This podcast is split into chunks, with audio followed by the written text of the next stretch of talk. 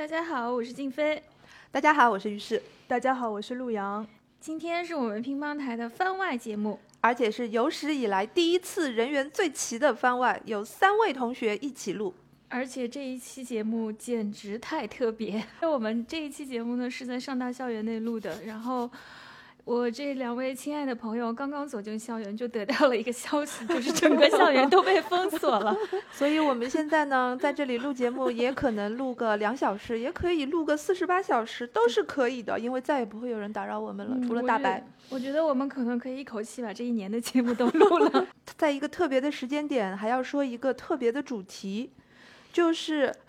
在我们自己身处像孤岛的环境当中一样呢，我们要说一个在远离尘嚣的偏僻的岛屿上面的故事。 嗯，那整个这一期的由来呢，是因为去年有一部影片引起了大家的注意，就叫做《伯格曼岛》。对，所嗯以大家应该也都能够猜得到，我们今天要说的这位番外的主角就是大导演伯格曼。二零二一年，有一位女导演叫米娅·汉森洛夫，她拍摄的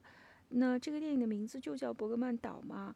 这个电影好玩的地方是说，它本身就借用了有一对夫妇，他们两个都是能编能导，都是嗯哼编导，可能就拿了这样的一个基金，就去了伯格曼岛。这一对夫妻在这个岛上创作的过程中呢，渐渐的就和伯格曼的这个创作产生了一些交互。比如说，伯格曼有一个电影叫做《婚姻故事》，那在这也是在这个岛上取景的哦。伯格曼岛里面有一个剧情，就是这对夫妻说，我们可以晚上住在拍婚姻故事的这个套房里面，它本身就在这个场景当中。婚姻故事讲到他们离婚了之后，各自又组成了家庭，后来又不知道为什么又又嗯又好了，又好了，对，就在岛上幽会，好像是有这样一个场景的。我记得是在《伯格曼岛》这个电影当中，这嗯对夫妻就去住了这个房子。嗯，然后有一个情节设计的非常有趣，就是这个太太在这个卫生间刷牙，一边刷嗯牙她就忍不住就笑起来了，因为她看她的先生实在太像电影中的那个角色了，就是一个知识分子，然后戴着眼镜，坐在床头默默地看书，她就一边刷牙一边笑，一边刷牙一边笑。其实这种笑本身就是有点在消解原来那个作品的严肃嘛，嗯有点觉得说这也太好笑了吧，我们嗯真的就像在电影当中一样。嗯哼，所以她就笑着在这个床上躺下来，然后她丈夫也觉得说有点好玩，两个人就这样嬉闹一下就过去了。所以看到这个桥段的时候，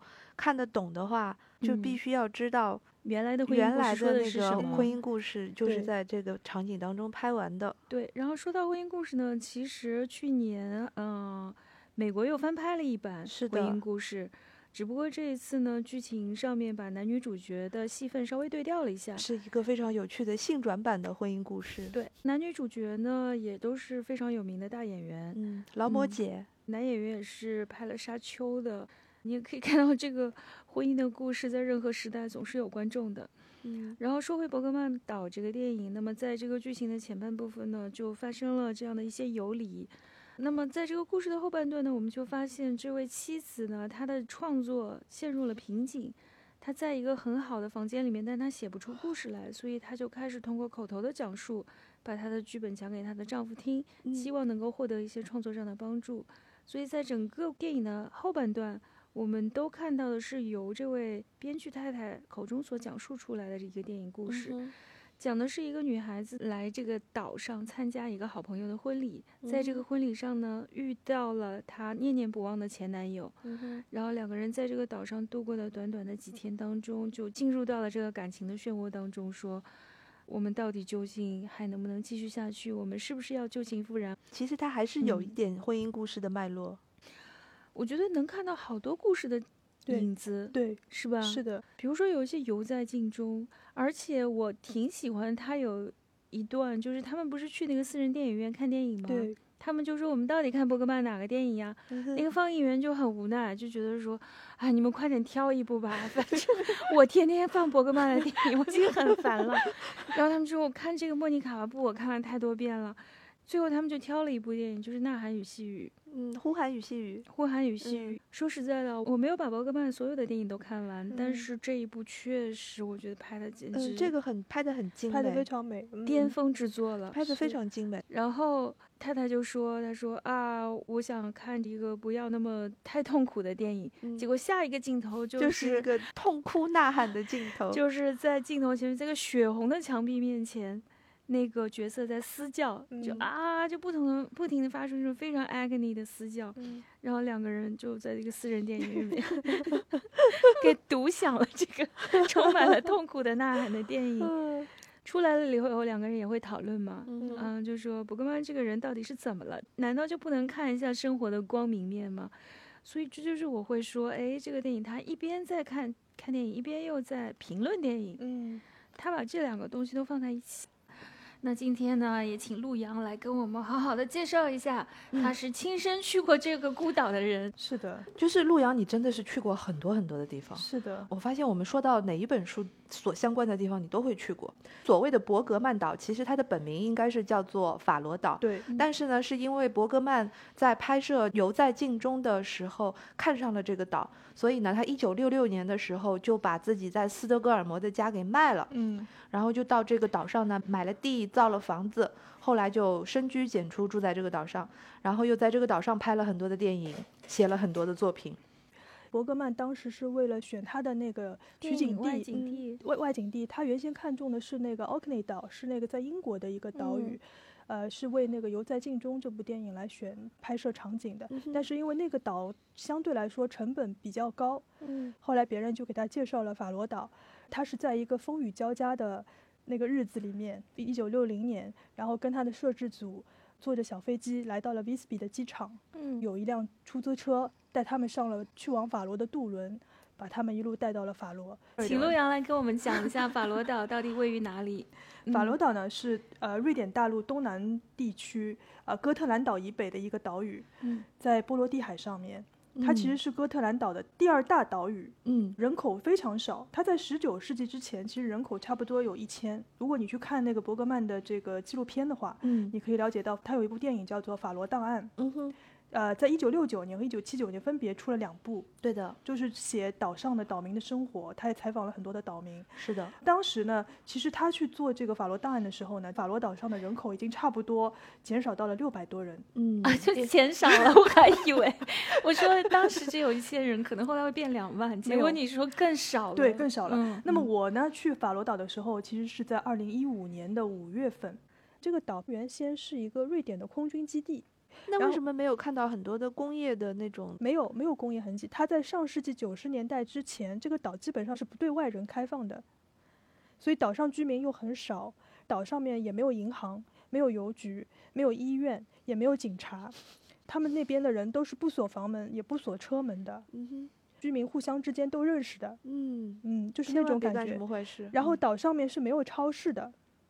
现在也没有。没有超市的，嗯就是你要购物的话，你就要搭那个渡轮去法罗海峡对岸的那个超市去买东西。岛上面本身有一个学校的，但是因为没有小朋友，就空关了很长时间，因为学龄儿童招不到嘛。嗯很多人如果没有就业机会，他可能就离开这边了，嗯就去比斯比或者是去其他斯德哥尔摩或者去哪里。嗯所以这些岛上的小孩，他如果要学习的话，他可能就会去伯格曼中心；如果他要接受比较正统的学校教育，那么他可能得去哥特兰主岛，或者去瑞典其他的地方。法罗文献里面好像也不停的在重复这一点、就啊，开头一段嗯就是他嗯采访了很多的人嘛，就年轻人，基对本上都是说要走的，对，说这里太无聊了。对嗯没有工作机会是主要的，是是的，因为他跟我说，反正他们那边没什么。没有什么产业的，年轻人离开这里就是因为没有没有工作机会，嗯因为冬天也很寒冷，岛上面只有一些季节性的旅游业，夏天的时候可能旅行者会比较多，然后有一些非常少的少量的捕鱼业和畜牧业，你为什么去那边呢？哎，机缘巧合，就是当时非常想去环岛游，环哪个岛？环哥特兰岛，哦，为什么哥特兰岛会会吸引你呢？因为我觉得当时可能心情不太好吧，想找一座孤岛，哦然后一个人静一静。嗯，好奢侈啊！就一个人奔到了波罗的海去寻找孤岛的感觉。所以你是闭着眼睛在地图上点了一下 说，就这个岛吗？对，还是你想啊，好了？真的吗？但对是啊就是说，嗯为什么我会这么惊讶？就是事实嗯上，你并不是因为伯格曼而去这个地不方是的。啊，我不嗯是为了伯格曼去的。嗯就说嗯那个时候呢，是觉得哥特兰岛，我就是不知道为什么就听到过这个名字，嗯然后觉得哎，那个时候呢，因为我很喜欢骑自行车，然后就想是不是可以找一个孤岛，嗯然去后骑自行去车骑自行车，嗯，对，因为岛屿一般都比较适合环岛自行嗯车对游什么的。对嗯而且那个上面也没有什么汽车啊什么的，就嗯是对于自行车爱好者来说是非常安适全合的的安是吧全和友好的。真正的旺季要到七八月份夏天的时候，嗯，所以我去正好是在这个 shoulder season，其实也是很好的天气，但但是是得非旺季，所以是很那个会时候挑哎去的。嘞嗯，嗯，对。那么我去的时候，这个人口呢，差不多又跌了 一点，就只有五百多 人， 是因为你去了以后 跟上， 好像跟我没有 关系吧？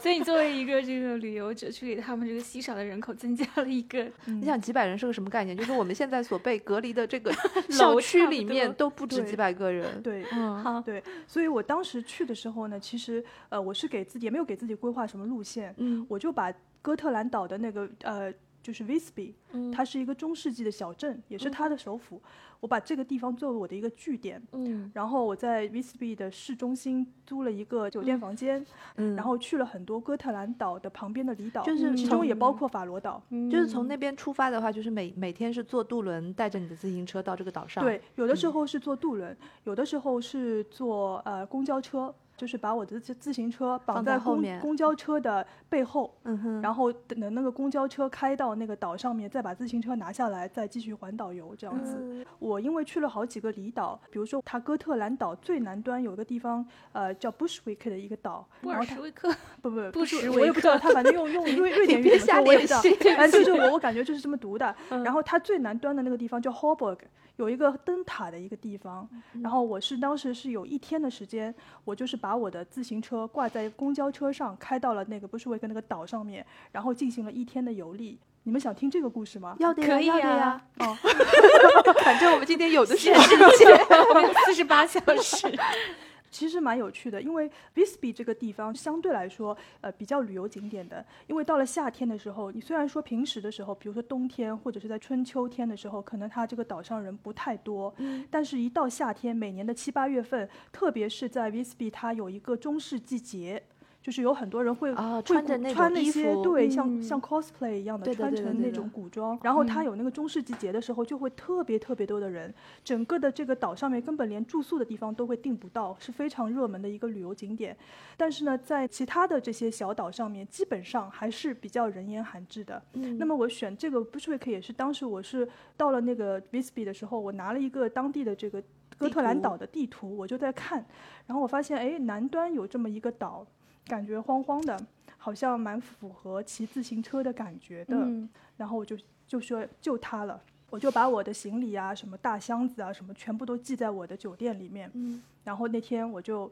骑了那个自行车，大概乘了公交车坐了大概一、嗯一个多小时，然后到了那个岛上面。我那天也胆子很大，我什么都没带，你连吃的都不带吗没？有带吃的，我就带了一个很小的包，挂在身上面，放了个手机，然后带了一点点钱，因为我所有东西都寄在酒店里面了。嗯，然后要我的话肯定会带吃的和喝对，我的就我就没有这种意识。我想这个超这个超市总归会有一个吧，岛上面，对吧？我是这样想的。哎，但是事实绝对的出乎了我的意料。我下了那个车之后，公交司机说我有个地图，你最好拿个地图，因为当时其实二零一五年的时候，我那个手机嘛，反正也是老款的苹果嘛，那个时候反正 GPS 也不是特别灵的，嗯，那边信号估导计也不航咋什地么。信号都没有，真我的对，然后就拿那个纸质地图，那个岛完全是一个陌生的地方。公交司机很友善的跟我说，首先你下车的时候拿一本地图，嗯，然后你就骑。如果我开车，我可能还会经过这个地方，到时候如果我看到你，会提醒你骑的对不对的。我说好的，哦哎，因为他看我一个亚洲人，因为是这边的亚洲人，而且是单独骑车的不太多而的，且还没带吃的，没带喝的。啥都没带，嗯，嗯，然后。我有我有一种这个惊悚电影即将开始的预感，对，后来就就开始骑骑行了。一开始的时候骑感觉很好的，因为这海个地风拂面，没有海风，因为嗯还没有到海边。海当时是在丛林，然后它是其实丛林。对这种荒岛上面，它的这个风光是变换很多嗯的。而且因为哥特兰岛每个岛它的地貌风格其实都不一样，因为我之后在法罗上面骑行，我感觉跟这个 Bushwick 这个岛又是不太一样的。嗯我就跑到那边，我就觉得看到很多这种，比如说油菜花田啊，就是成片成片那种黄黄的油菜花田，而且是到五六月份的时候，瑞典正好是很多岛上面都会有这个油菜花，就非常漂亮，明晃晃的一片。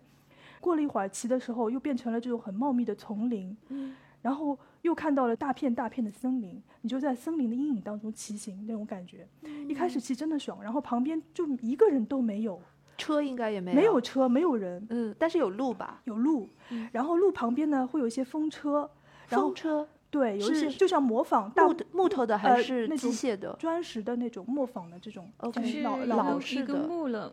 对，就嗯像就像老你们式看的那个伯格嗯曼电影里面，不是就是有那种风车嘛？嗯，然后挺北有欧有一的些牛，嗯，有一些牛，有一些马。是散养的吗？还是野生的？嗯，我感觉应该是可能可能是畜牧的，但是就是分没散人分散在那边也没有人。嗯，差不多呃骑到快中午的时候就很饿，肯定的，然后也没有一个店，就是整整个地方旁边都是一就一片他根本荒就嗯芜没有看到村庄。没有看到人，也没有看到店。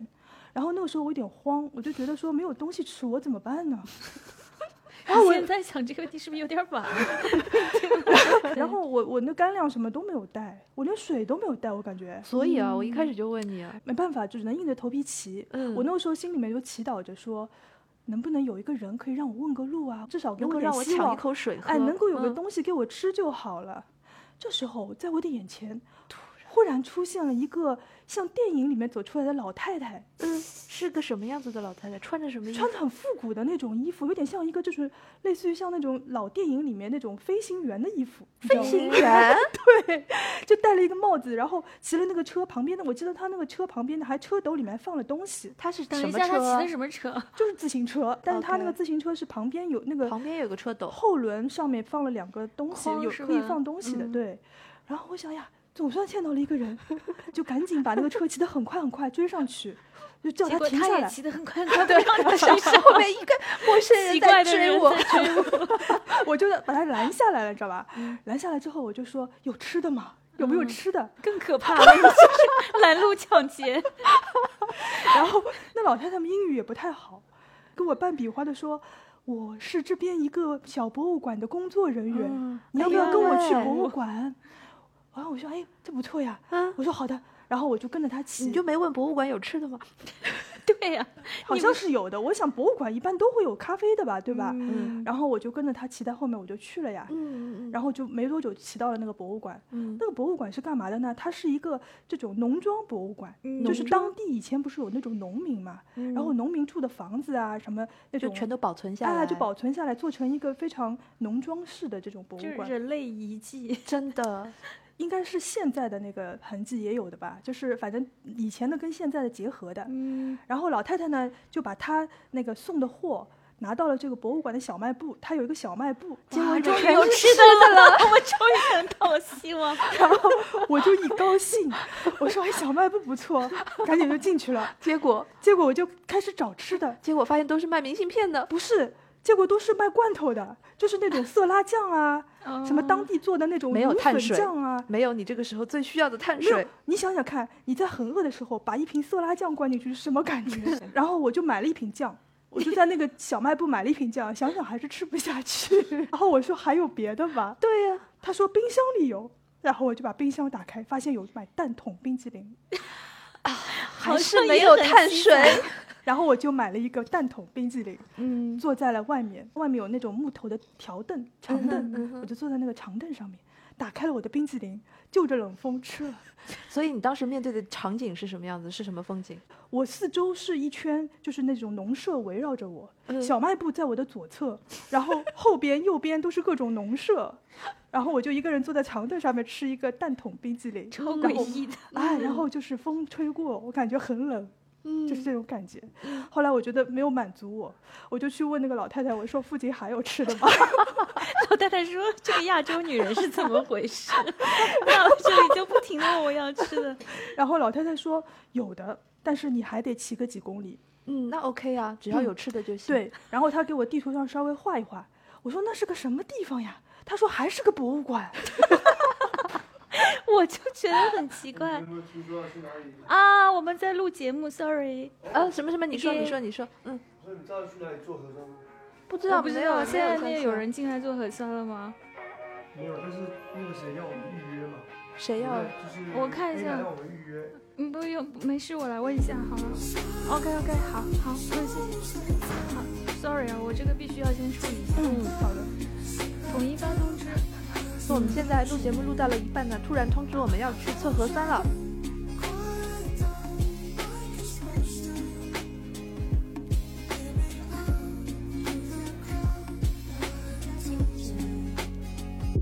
I've got no cards up my sleeve. I wrote you a song, but you sang off key. Call it wrong if it's what you need. It's always wrong when it's time to leave. You never give up, you never believe. I've gotta move on, and it's killing me. Right or wrong, it's how it goes. It's time to go. You gotta go. 好，各位听众朋友们，现在已经是一月十五号的凌晨零点零五分，现在我们都做完了核酸，所以我们决 定在等待核酸的时间里面继续录制本期番外的节目。我们接着请陆阳为大家介绍他在那个岛上那个老太太让他去了一个新的博物馆的事情。嗯，对，那个老太太就跟我指路说，你再骑个几公里，前面就有吃的了。但是那个地方也是个博物馆。结果骑到了一个非常漂亮的地方，像一个庄园一样的地方。我进去之后才知道，原来这个是一个瑞典的一个当地的画家，叫 Lars j o n s o n 等于说他的工作室，然后加上他的小型的博物馆。所以他主要是画那些，呃，瑞典的这些海边的鸟啊，自然的风光啊，然后他画这些东西都画得非常非常的逼真。所以这个画家是本来就住在这个岛上的对吗？他本来就住在这个岛上，他这个博物馆外面还有一个非常美的玻璃房，里面有很多很漂亮的花，还有一那个小的花店，那这个博物馆有吃的吗？有吃的，又回到了我有们吃的。回到主题，进去了之后呢，我就慢慢的已经忘记了自己很饿这件事情，我先把画儿都看了一遍，觉得这啊特也别能忘。特别嗯好看。它而且有里面有钢琴，钢琴上还摆了很多当地的这种蛋壳画出来的这些花纹的纹样，嗯所以就非常的漂亮。有一个小的咖啡馆，我就准备去喝个咖啡。进去了之后发现不对呀、啊这个岛上竟然还是有人的呀！ 因为这里面有一些老头老太太在里面吃蛋糕啊、喝咖啡 这样子。嗯然后我就记得我买了一块胡萝卜蛋糕，非常嗯非常湿润的胡萝卜蛋糕，嗯很好吃的，嗯配了一杯美式的咖啡，嗯，感觉哇，总算活过来了，总算活过来了。对我感觉自己体力又有一点恢复了，我还是可以再骑行下去的。嗯，就我就又骑着车准备去那个它最南端的那个 Hoborg，那边嗯就是有一个灯塔的那个地方。嗯，然后骑啊骑啊骑，就发现真的是像到了天涯海角的那种感觉，因为前面都是奇幻的海滩的风景，因为嗯之前你经过的是成片成片这种金黄色的油菜田，这些丛林，然后森林，最后就变成了很开阔的那种海，嗯，我觉得好漂亮啊！前面而且就是看到灯塔就在眼前，嗯，我就想是不是应该骑过去呢？嗯，但是这时候有一个矛盾，因为如果要回我住的这个 Visby 的话，我需要在五点之前赶到那个公交车站，坐那个公交车回去，否则后面就没有班次了，最后一班车。我就在想过去需要多长时间呢？但是我的 GPS 也不管用，我也不知道我到底应该去还是不去，因为那个灯塔在那边，我感觉很漂亮，我很想我很想去，但是我又怕时间来不及。嗯，这个时候我就开始祈祷，我就想会不会有一个人过来告诉我骑过去会有多远，我能不能骑过去？你祈祷了半天，就是祈祷一个 GPS 的 神。真的给我祈祷来嘞！没有多久，嗯忽然前方开来了一辆哈雷，嗯，有一一个 GPS 神是其他类的，有一个瑞典壮汉骑着一辆哈雷过来了，然后我赶紧把他拦下来，嗯，我就说：“我请问你一个问题，我看到前面那个灯塔，我很想去，但是我吃不准。按照我现在的这个距离，然后我骑行的速度，我来不来得及过去？因为我要坐最后一班车回 Visby。 哈雷之神说什么？”哈雷看了我一眼，就说：“如果我是你，我头也不回的就往公交车的方向赶回去，因为马上就会来不及的。我感觉你肯定来不及骑回去。我觉得他应该，既然是个哈雷，他应该捎上你一起走就来得及了。 但是我骑着自行车呀，呀自行车就不要了吗？啊这怎么可啊以呢？这是我在岛上借的呀。”哦，好吧， 然后，然后我嗯听了他的话之后，赶紧骑上了我的自行车，嗯头也不回的，飞也似的就冲向了那个公交车站。嗯，终于在下午四点四十分左右骑到了那个公交车站，嗯，骑得超快的。嗯到了公交车站旁边有一个小的加油站，里面有一个很小很小的超市，我进去抢了一根香蕉，然后买了一瓶香草牛奶， 开始坐在公交车站上面等公交车。过了五点钟，公交车没有来，我心里面就开始慌了，我觉得我回不了 v i s b 了。嗯，所以以你又开始惦记灯塔了，对不对？没有。后来我就想，难道真的有那么惨吗？ 那个然后我就公交开始车吃香蕉。那个公交车司机不是说好了要等你的吗？他不是同一个司机啊。到了五点零五分的时候，终于有一辆公交车开过来了，原来嗯误点了，我是唯一的一个乘客。嗯，我就把我的自行车架上了这个公交车，在车上开始喝我的香蕉啊不香香草草牛牛奶。奶对，这就是在这个岛上的一段冒险嗯经历。所以嗯跟那个灯塔是失之交臂。对，但我看到了，远那远个的望见了，那个灯塔是不是白颜色的？已经不太记得了，但是反正就是因蛮为美我记的得伯格曼的电影里面有一个，你记得吗？《犹在镜中》里面就有一个白颜色的灯塔。嗯，我在想，会不会就是那个灯塔？不是的，因为法罗岛上面没有灯塔，对不对？我觉得他的电影当中经常出现的几个建筑，一个是风车嗯，对，或和磨坊，是就是风车经常是跟磨坊搭配在一起的对吗？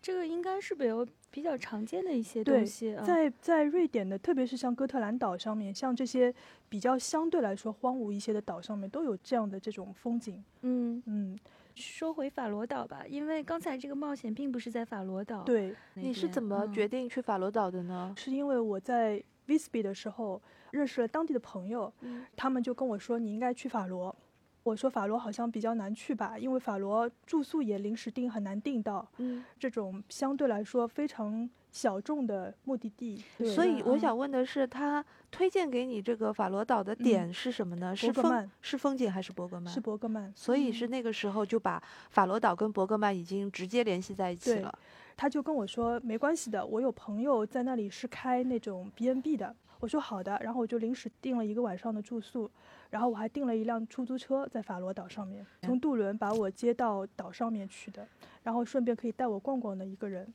因为法罗岛的风景其实从远古时期到现在其实没有太大的变化，嗯而且它的地貌特征太特殊了。嗯，非常特殊的地貌特征。我去法罗岛的时候，也完全没有吸取去那个什么，呃 b u s h w i c k 那个岛的经验，也没有带任何吃的东西，就带了我的自行车，然后把我的行李寄存在了 Visby 的酒店里面，嗯就带了一个小包。渡轮是从法罗海峡这样开过去的，差不多是三十分钟一班。如果你错过了，你就得等坐另下外一一班班。渡轮上面基本上是一些，比如说住在岛上的居民或者一些少量的旅行者，他们会开车，然后把车开到那个渡轮上面。你能看到唯一的一辆自行车就是我的自行车。其实，在法罗岛上面，出租车是比较少的。接我的出租车司机，她是一个五十多岁的阿姨，嗯她到渡轮站来接我，呃一路上就问我说：“你是不是为了伯格曼来的？”因为很嗯多人都是导演，因为如果大家看过那就个是纪二录零片，二零零七打扰年伯之格后曼，对嗯，很这多个人片都子去很多人，就像李安呐、什么，呃，克莱尔德尼、马丁对斯拉奈克斯冯斯提尔，对，很多嗯人他们都去打扰过他，在在前前后后他在世的时候，甚至是他离世的时候，都去过那里。他一开始问我的问题是：你到这里来是不是你是一个电影工作者，或者是你嗯是一个作家，或者跟伯格曼相关的，想要寻求他足迹的人，你才来这边的？我就说不是的，纯粹是自己想来骑行的。伯格曼很失望。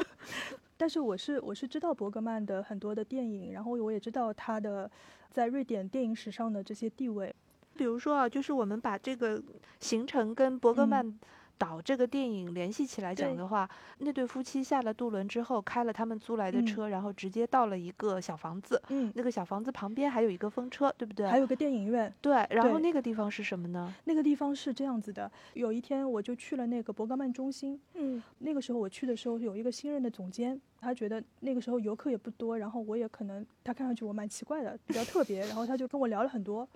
他就告诉我他就住在那里，因为伯格曼他在岛上有很多房子，他那你说的这个伯格曼中心是不是就是电影里面后来他们会对会去就是进去待一阵子，还可以听音是乐，的，但是必须要脱鞋，到点了要走的对，那这个里房子？面都是他的书啊，对，是他 DVD 是他啊本对人的住宅。嗯呃，伯格曼中心不是他本人的住宅，伯格曼中心其实是伯格曼电影的一个档案馆，档案是馆加博物馆。嗯也会组织一些类似于你们在电影里面看到的那些 safari，、就是嗯它会有那个大巴，嗯 tour，对，有有 tour，它会有瑞典语的，也有英文的，嗯带着你去每一个地方、嗯去看它的取景地。瞻仰他的足对迹，的所以我也做了一个 safari，是一样的，跟电影里嗯是一样的。就也去了那些什么石墙啦，全都那去那过那了些树啦那些对地方，还有他的墓，对，它的目的是我的出租车司机带我去的。嗯，嗯我到了法罗岛第一站，他就跟我说，他说你要不要去看看他的墓，因为很多很很都多是过世来界级瞻仰的，世界级的导演到这边来，都会去他的墓给他献个花什么的，去看看他。我说好的，那我就去看一下。你又没有花，你只有自行车，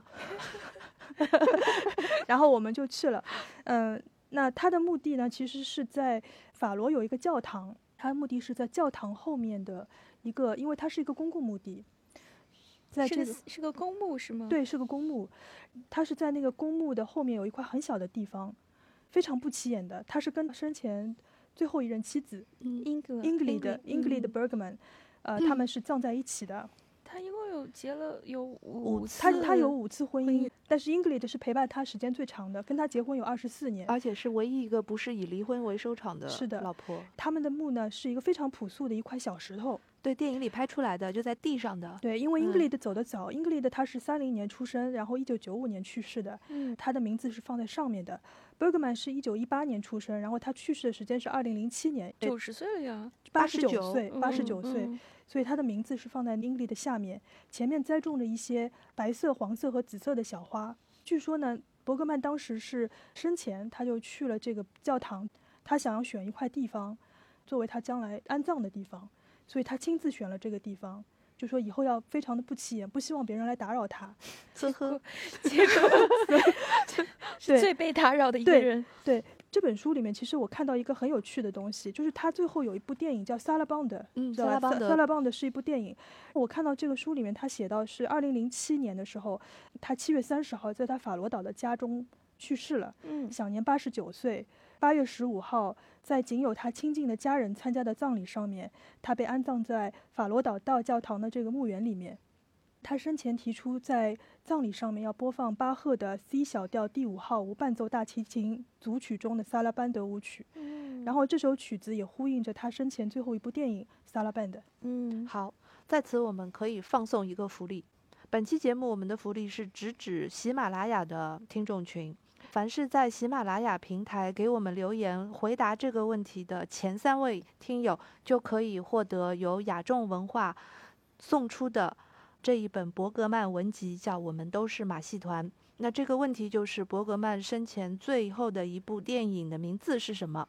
此处要插送一段巴赫的无 伴奏音乐也可以也啊，可以。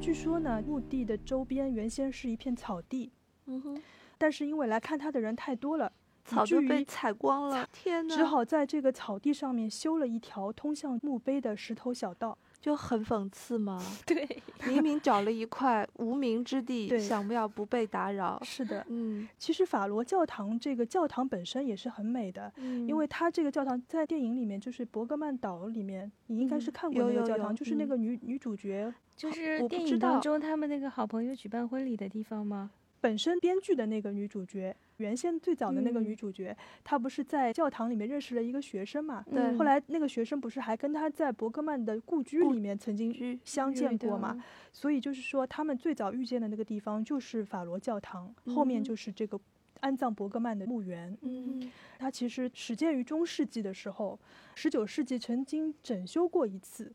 所以就看上去还蛮现新代的蛮嗯蛮现代风格的，非常朴素的白色的这种教堂。然后这个地方也是每年夏天伯格曼电影周开幕式举办的这个场所。嗯，但这个呃电影周一般都是几月份呢？夏天的时候，因为法罗岛上首先它的居民不多，很多居民也知道伯格曼是住在这里，他是隐居的，嗯不想被别人打扰，嗯所以就是说很多的居民也会保守他这个秘密。但是我看伯格曼岛那个嗯片子里面提到的这些当地人或者路过的这些人，嗯比如说女主角问路的这些路人，他们对伯格曼的印象都很差，都还吧会说这是个没有礼貌的人或啊对者什么什么。他脾气蛮大的，呃、就我猜想，他其实在那边住了那么多年，应该嗯也没有特别和本地人打成一片。没有，我觉嗯得你看他拍了那么多部电影，多少对他的个性也有一点是的了对解。对，这样一个对人性很失望又尖酸刻薄又愤世嫉俗的是人，嗯，我很难想象他会和周围的人其乐融融啊，对然后共享什么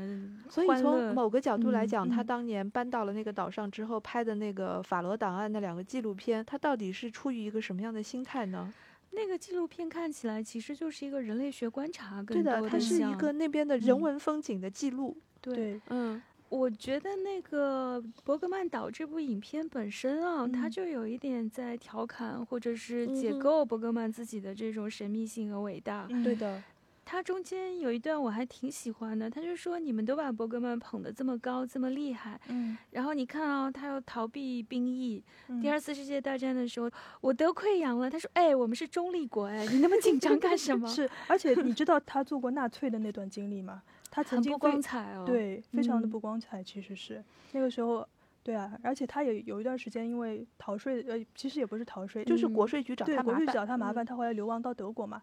你说国税局找他麻烦，他就可以毅然决然的放弃这个国家，去另外一个国家，就是这这个也很也很已经很难说明他的个性就了。啊是毫无忠诚 感可言，对，好像对这种东西对他也没有什么约束嗯力。但是因为他确实是在电影史上，不光是瑞嗯典的电影，就是嗯全世界的电影史。我们常常拿这个事情开玩笑，就说电影有圣三位一嗯体，就是 伯格曼、塔可夫斯基，然后布列松。嗯，所以这三个人有一点像，说到古典音乐就会说啊，贝多芬毫嗯无疑问就是嗯乐哼圣，是，没有人可以动摇他的地位。下嗯面才是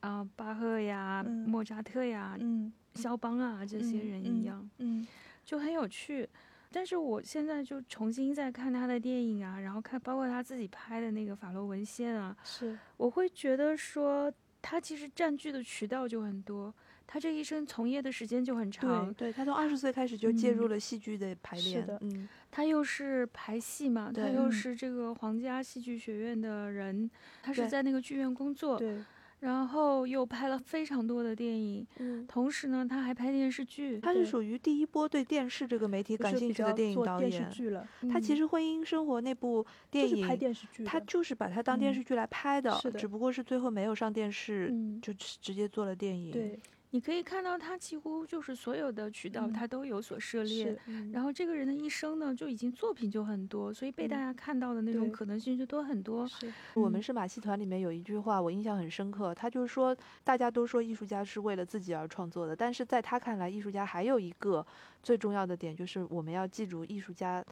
最重要的是被分享，能够我得觉到得被分享的机会。我觉得可能不了解他的人会以为他是一个孤高的，然后嗯因为他晚年又隐居嘛，然嗯后对故意把自己搞得而神且神电影秘又那么秘晦涩难懂，觉得嗯他好像是个非常孤高的艺术家，其实根本不是这样。是的，就他的剧，你去看，其实真的看有很多都是通俗剧，嗯哼，并特别不是是早期的那一些哈，对吧嗯，？早期婚的姻那故事些就是个通俗剧。然后他第一部作品就是《莫妮卡的夏天》，我记得 Woody Allen 不是也很喜欢他对吗？Woody Allen 就说当时美国的电影都太保是守了。我看那部电影的时候说，这个欧洲电影很带感啊，我嗯可以看到女孩子的裸体，是的，是几乎是把它当做一个情色片来看待对的。包括北野武也说过，对吧？看处女权就觉嗯得这个事情就是。他就是把它当成一个来自北欧的色情片在看，一个北欧的重口味电哎，影。嗯 对，但是李说安起来也也是这很样，滑稽。他认为他拍处女权的那个时候，嗯他就是因为崇拜嗯，黑泽明的那种镜头，所以他一嗯嗯定要拍一个这样子的。对，我们刚刚嗯致讲那敬个我片嗯们刚刚讲那个 Woody Allen 嘛，其实有一、有一些趣事蛮有意思的，因为 Woody Allen 他在伯格曼生前是没有去过法罗岛的，他嗯从来没有去过。然后他们两个人会面是在纽约，在餐桌上面，呃，双方的妻子就聊得很开心，但是他们两个人呢就非常的沉默，几乎没有话说吗几乎没有交谈。但是彼此又然后很爱慕吧？哎，对。然后到了晚餐结束的时候，伯格曼和 Woody Allen 几乎是同时对对方说：“你知道吗？我很仰慕你啊。”原来他们两个人都太紧张了。这些我故觉事得这个肯定是个野 史嗯。我人就觉得这就是一个社交互吹吧，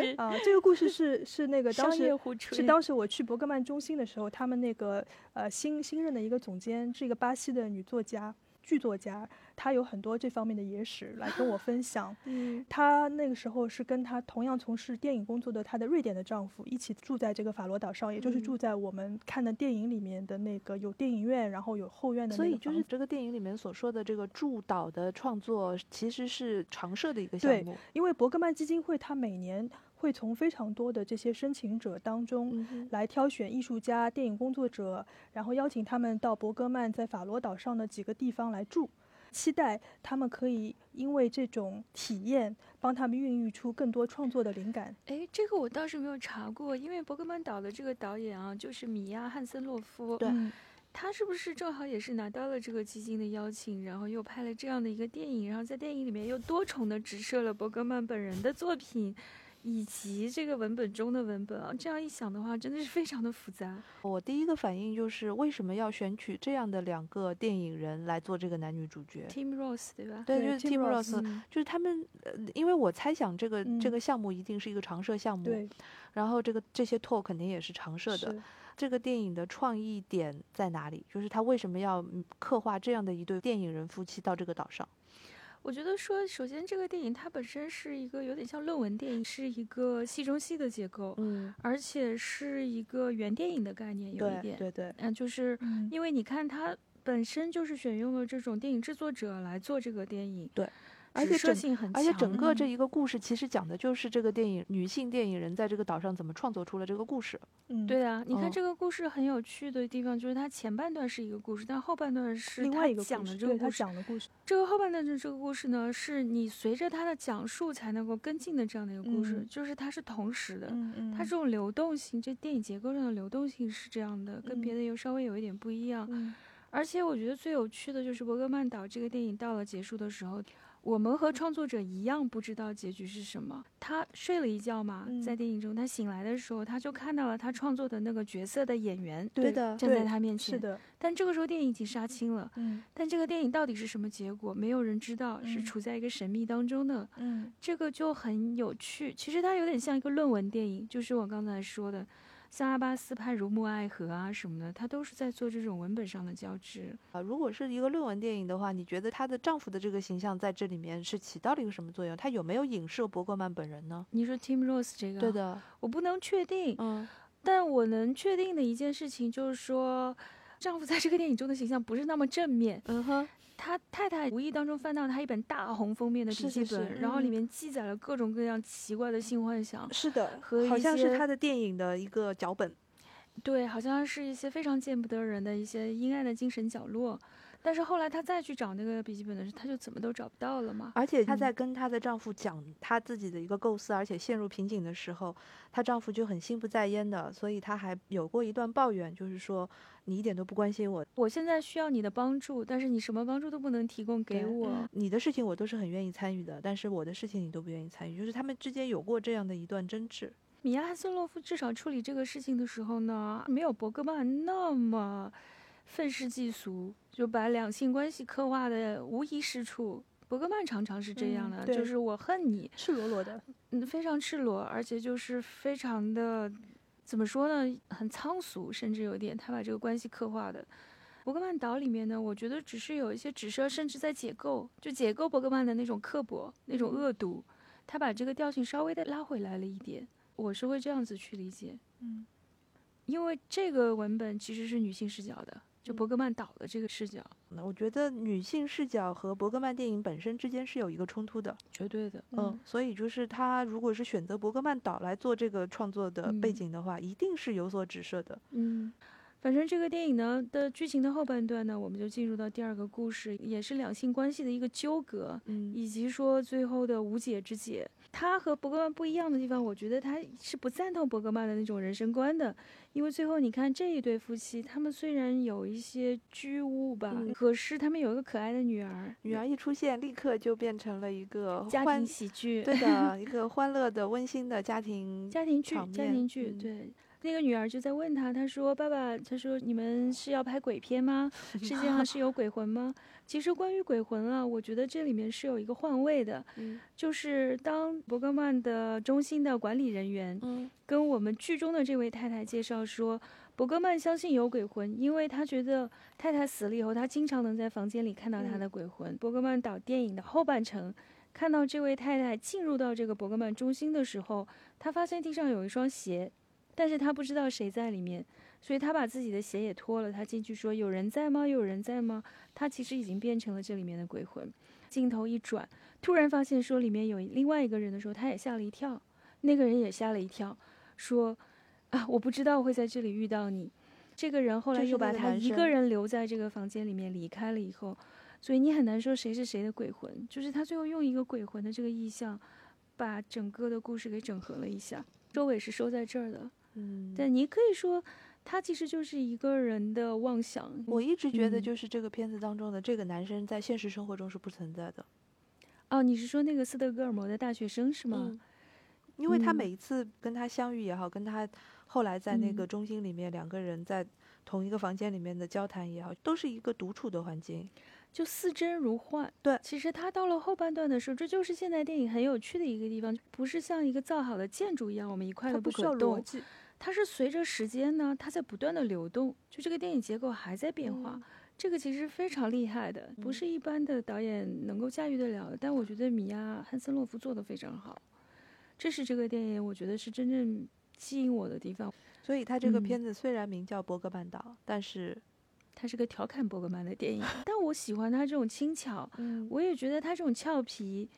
是是可不可以理一解种成为当代女导演对于当时拥有所有的话语权的男性导演的一次调侃？我觉得至少是有这个成分的。比如说电影史整个的构建，全部的都是一些男性大师所构建出来没的，错，严肃的、深沉的、哲学性的、痛苦的命题。而且是他们所表现的女性的痛苦。没错呀，嗯，嗯，那真的是这样吗？其实你完全就是可以抛出一个问句，就可以去把它的整个的东西全盘推翻去思考了。真的是这样吗？对吧？人生非如此不可吗？人生非要像伯格曼描述的这样痛苦不堪吗？伯格曼岛当中的女导演其实是在走访了很多跟伯格曼有关的景点了对之后，然后继续创作她的这个脚本。那你当时在这个岛上面去了哪些地方，让你觉得印象比较深刻，或者嗯说让你对伯格曼有了更新的了解？我觉得第一个是伯格曼中心本身，嗯是你了解伯格曼的生平、影片创作手法，呃，以及他的这些风格的一个非常好的一个地方，嗯因为它本身是一个两栋平房组成的建筑，嗯规模其实不是特别大的，它里面有一个比较小的电影院，专门会放类似于像你说的《法罗档案》，嗯也有比如说类似于别人拍的伯格曼的那个电影，呃，那个纪录片，我看它那个瑞典语的名称叫《伯格曼之岛》。嗯嗯，是一个瑞典女导演拍的一部专门跟伯格曼生前最后的那个纪录片。嗯，你知道吗？就是说，除了伯格曼自己本人的电影影片嗯产出以外啊，又很喜欢接受对采访，还有跟在他后面一大堆的徒子徒孙崇拜他、对，喜欢他，围绕嗯他做的是研究档案，这已经是一个浩繁的伯格曼宇宙了。包括看那个电影的时候，我也觉得说。这些人呢？你说岛上的居民很少，但是某种程度上呢，嗯他为这个岛上的居民带来了某种生存的资资源 吗？其实并没有其我，实觉得并也没其实并没有有。嗯，这个我们等会儿说。除了这个电影院以外，它还有一些原作的一些剧本、手稿，嗯它的一些传记，还有一些它的电影的 DVD。有一个小的图书馆，走出去的时候有一个非常静谧的一个湖泊，嗯，湖泊前面正对着它的那个伯格曼中心的咖啡馆，你可以在里面喝咖啡，然后远远的眺望这个湖，是很舒服的那个感嗯觉。嗯嗯它里面还有两间小房间，是展示当地居民一个生活场景的一个小型的博物馆，也叫法罗博物馆。就是一个非常丰富的，既展现了当地居民的一个生活的状态，又有很多跟伯格曼本身相关的一些，呃嗯，但你不觉得这两个内容是割裂的吗？所以它有两幢房子呀，是分开的，人家是分开它的，是分开的。伯格曼中心，因为它也会组织那个 safari，就是跟嗯我们刚刚讲到的，跟那个电影场景里面其实是一样的，会带你去很多不一样的这个伯格曼取景的这些地方。嗯我是先进去，坐在那个小型的电影院里面，嗯看了有有人来分享，用瑞典语来分享伯格曼的一些文学的创作，因为他也写很多文章，嗯就是会放一些纪录片的影片，然后就跟他们的那个大巴就出发，一路上面就把法罗岛的很多跟他影片里面相关的这些场景都看了，比如说石墙、嗯海滩，嗯嗯，包括伯格曼自己的最后的隐居的居所，嗯但是它不会让你进去的，它会让你在外围看，因为它上面还是会竖私人领地的牌子，所以你是嗯进不到这个里面去的。嗯，但是它会给你看一张俯瞰图，这个房子呢是一个五十六米长的一个长条形的房子。就现在最流行的大平房，据说伯格曼以前就睡不着的时候，每天在里面散步，晚上看完 DVD 就在里面散步，来来回回散步。 creepy，他就不能到海边去散步吗？为什么要在自己的房子里散那步？因为他房子够长嘛，够长呀人家像长廊一样，人家有对五十六米，来对回一百米的，法罗岛本身它的这植被不是很丰富的，它很多都是那些类石似头是不海是看海上石去柱，就是用海嗯大海侵蚀的那些石头的柱子，嗯形成各种各样非常千奇奇百怪怪的这这种种石形头的状样子。嗯但是它的住宅是隐藏在一片为数不多的松林里面的，嗯，很就会是挑非地方常哈非，常的隐秘。嗯所以电影里面那个女孩子一开始死活也找不到嘛。这个嗯地方是很难找的。走出来不远的地方呢，就是它的那个有一部影片也是在这个岛上取景，叫《羞耻》。嗯这部片子最后落幕的地方是一片非常荒芜的浅滩。嗯，因为这个电影的关系，所以这片浅滩也叫做羞耻海滩。这个海滩有一点可 怜，我感觉，这个沙滩上面，我记得它就上面有很多白色的鹅卵石，有一些非常稀疏的灌木林，然后还有那些很小的树枝会伸向它这个石灰岩的悬崖，也是非常特别的一个风景。像《假面》这样的嗯，一些电影，应该也是在法罗岛拍的对吧？对对嗯啊假面好像最有名的是有一个特别特别长的轨道镜头，嗯然后那个剧情当中呢，就是那个护士小姐嘛，嗯围着她需要照料的那位女性失嗯语症了，嗯她就一起一直不停喋喋羞羞的跟着她，然后呢，旁边那个镜头就是铺了一个大概有铁长路的轨道石那么头长的轨对道，就跟着她，这是个一镜完成的嗯镜头。是当时是有很多人说啊，这个法罗岛上一定还残留着当时她拍假面的那个轨道的，嗯嗯，是是有吗？那明可能已经没有那了，可能已经拆掉了，对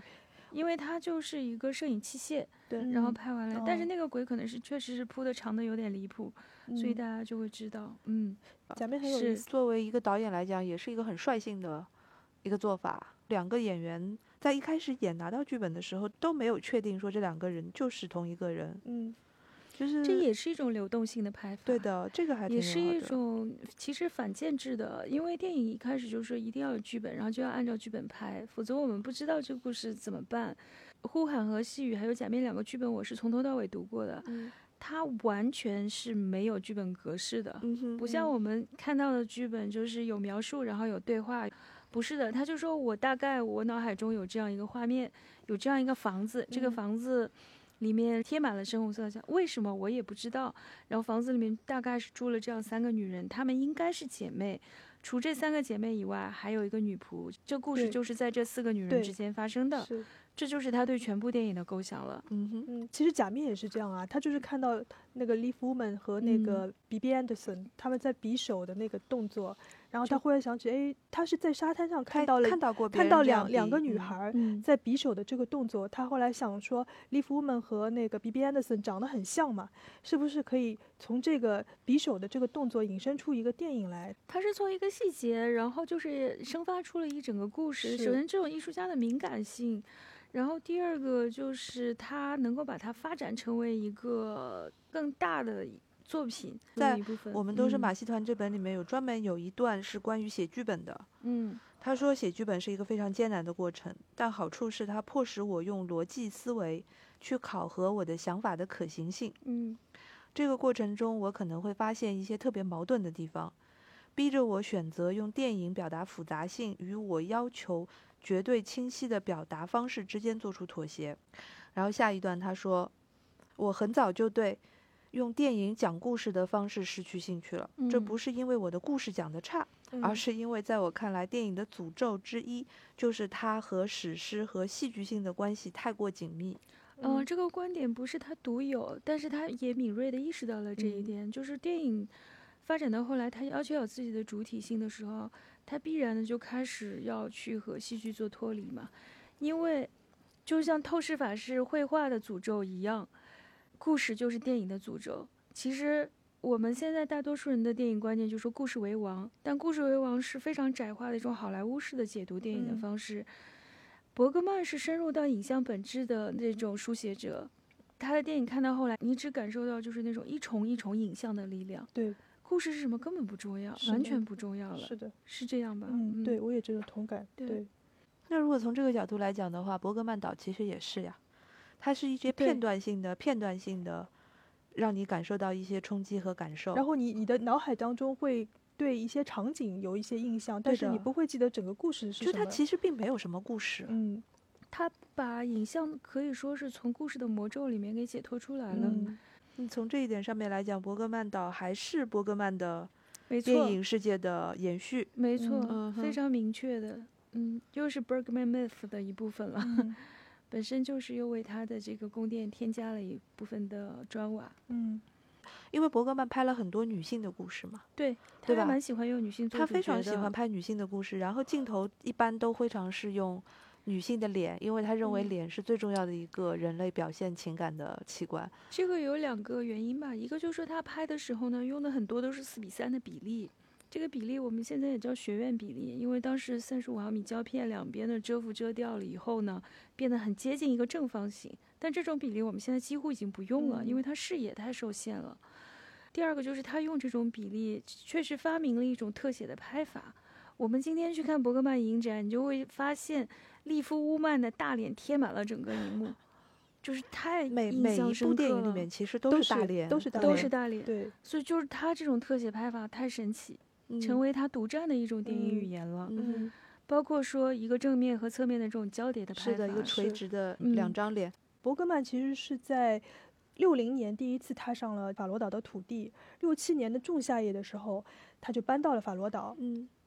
然后在这里拍了好几部电影，包括像《豺狼时刻》《安娜的激情》嗯，羞耻、假面、犹在镜中，所以有好多电影都在这里拍的，嗯取景的场景是非常多的。这些场景取的就好像看起来是一嗯个遗世独立的嗯 小世界，嗯海滩跟那个石头。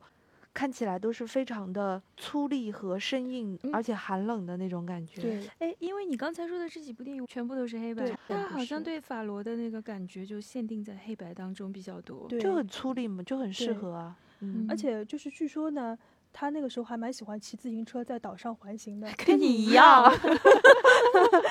然后很多居民看到他也就是反正见怪不怪的。嗯我那个出租车司机，他因为五十多岁了嘛，我就问他说：“你见过吧？你在岛上见过伯格曼吧？”然后他说：“只是有一次看着他开着车，他在车里面，他是看到过他的。他有一个邻居，曾经在伯格曼的影片当中出过镜的。嗯， 就是非常好用的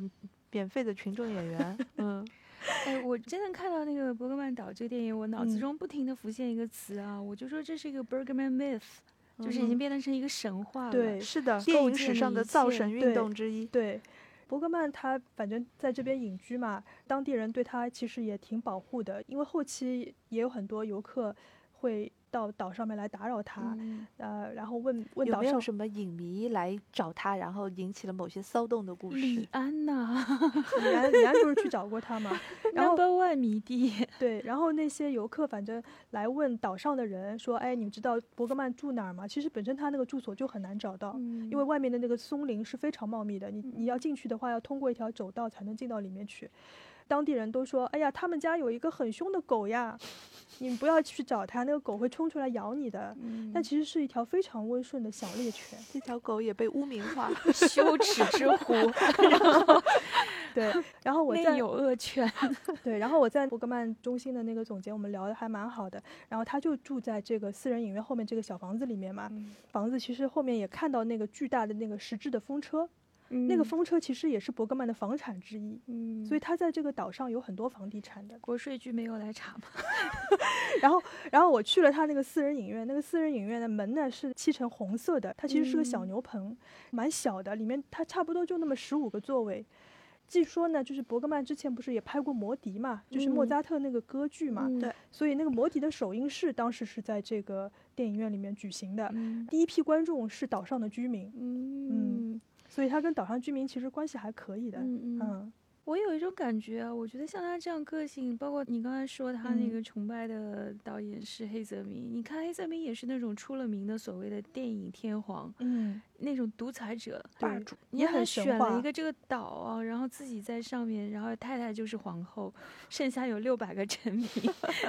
有一种很强的这种感觉。对，嗯我看《法罗档案》的那个纪录片的嗯时候，给我印象其实挺深刻的，嗯，因为作为一个纪录片，其实是很写实、很朴实的一个记录嗯法，嗯，包括有几段特别完整的，比如说宰猪，对它是怎么样把这头猪抓是出的来，然是后的怎么样还有放杀血，羊怎么那样，些，对对，然后还有捕鱼，嗯还有就是他们用那种芦苇草来盖那个房子的顶，嗯就是这种芦芦苇草的顶为什么好？因为它就算被燃烧了，它只会冒烟，又会特别透气，嗯等嗯等等等。那些当地的居民讲的这些人文的生活的气对息是非常浓重的。对，嗯但是我当时看的时候的唯一的一个想法就是，为什么这些东西都没有出现在伯格曼的电影里？他不在乎，他不想要这些东西他啊，不想要这些东他西。他的剧你不觉得都是很封闭式的吗？很少嗯的一些主点，基本上就像一个室内剧的感觉，就是像戏剧，对，就像戏剧的感是的觉，他要么就是拍纪录片，可能会呈现出生活中还对是有自然的、朴素的这一面。可是他的故事实在是充满了痛苦，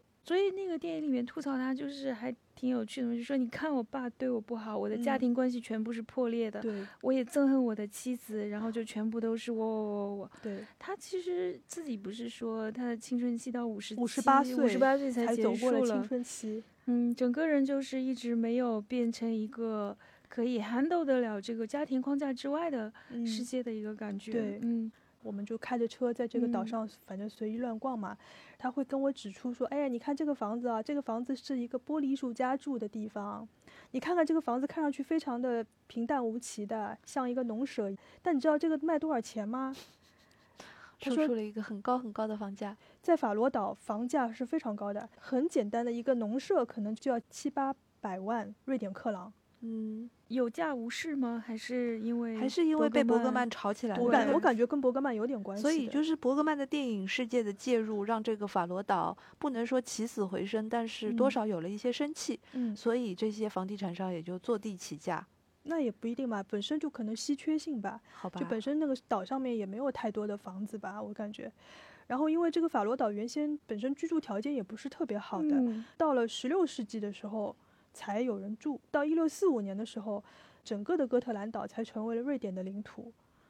所以那就之是前是什么？就没有国家的吗，就是一个个非常独立的一个这个是没有属地的，是吧？对，你刚刚讲到《法罗档案》里面有那些宰羊的场景、农舍的这些场景啊，其实这些场景在现在来看，当地都是有的。当地那种羊很有趣的，都是那种绵羊，好黑色的看羊很多，还有那种灰色的卷毛羊，还有这种黑色的头、白色身体的羊。啊，这种羊最可小很羊肖可恩，对，小羊肖恩那种感觉。然后他们也很不怕陌生的，反正我很喜欢这种小动物。走过去之后，他们就会慢慢慢慢靠近你，然后就嗯一直很好奇的看着你。呀，哎，今天来了个亚洲人， 对，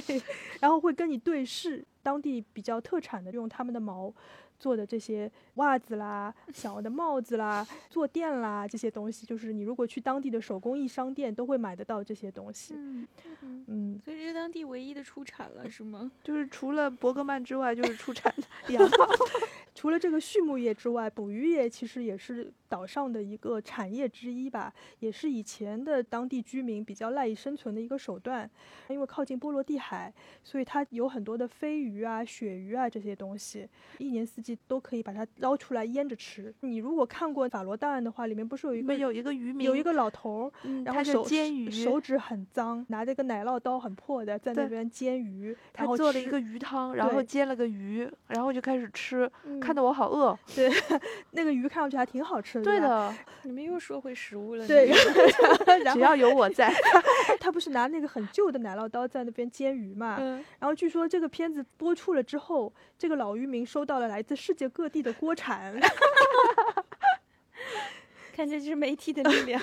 对，还是蛮好玩的。岛上也有很多这种成排成排的小渔屋，其实，在伯格曼的很多电影里面，就是你那也种木看头的到，尖顶的，对，木头嗯，小尖顶的，然后其实一排一排这样的小屋。对的，，以前是用来放这些捕捞的放工放具。工具用的。然后嗯里面很小的，我进去看过的，就是那种室内空间非常非常狭小，这个屋门向里面开的，墙上面呢有一些小洞，它是没有窗的，就是有一些小洞，里面有一些小的火炉，甚嗯至有些还有些床在里面。从十九世纪开始的时候，当地有些居民就会在附近的这些海域里面捕捞三文鱼，嗯，有没有船能够租一下附近海域逛一圈的这种娱乐项目？好像没有娱乐项目那边，我感嗯觉就是因为你你想你想这个岛上人口这么少，如果这个娱乐项目做得起来，人口应该会多一点，你感觉是吧？嗯关键是因为人太哎少了。对，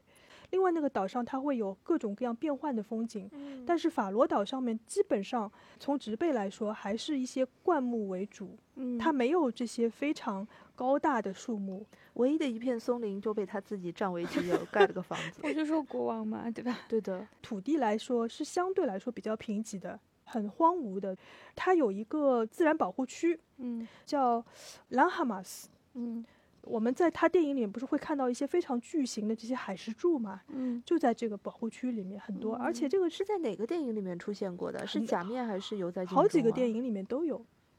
就是奇形怪状的。对的，然后可以嗯展开你的想象，觉得哎，这个很像什么，这个很像什么。我那个出租车司机拍了一张照片，就他家有一条比较大的牧羊犬，他带着它在一个柱子旁边站着，然后他跟我说，他说你觉得我的狗是不是跟这个柱子长得很像？什么东西啊？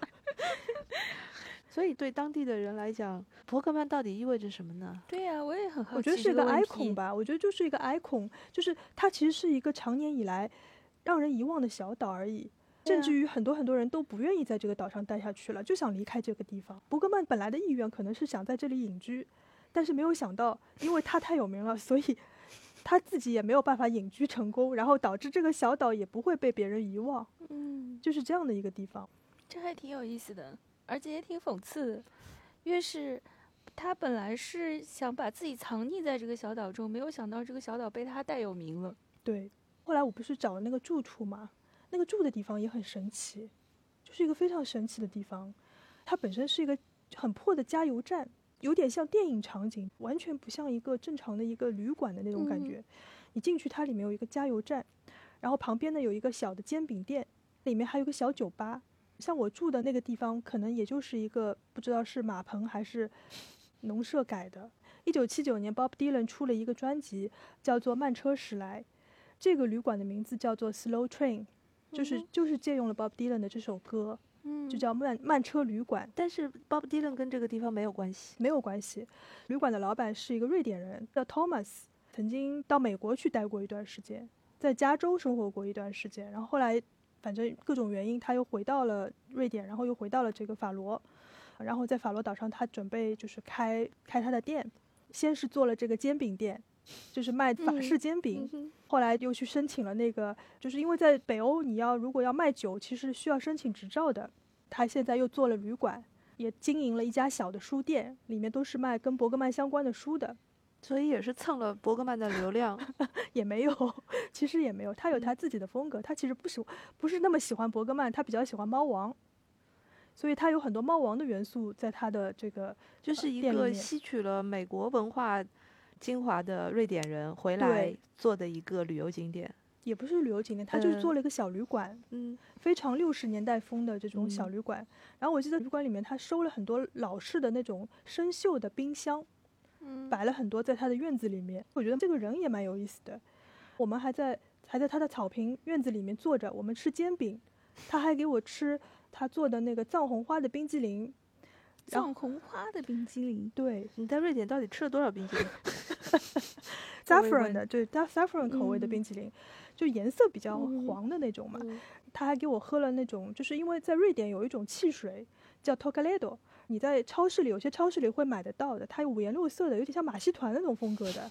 但它那边呢，它是可以给你喝一个玻璃瓶装的，就是像那种复古的那种感觉的这种汽水，其实有点像就这种 cider 的那种感觉。嗯，跟他聊天嘛，他会跟我讲一些他自己的经历。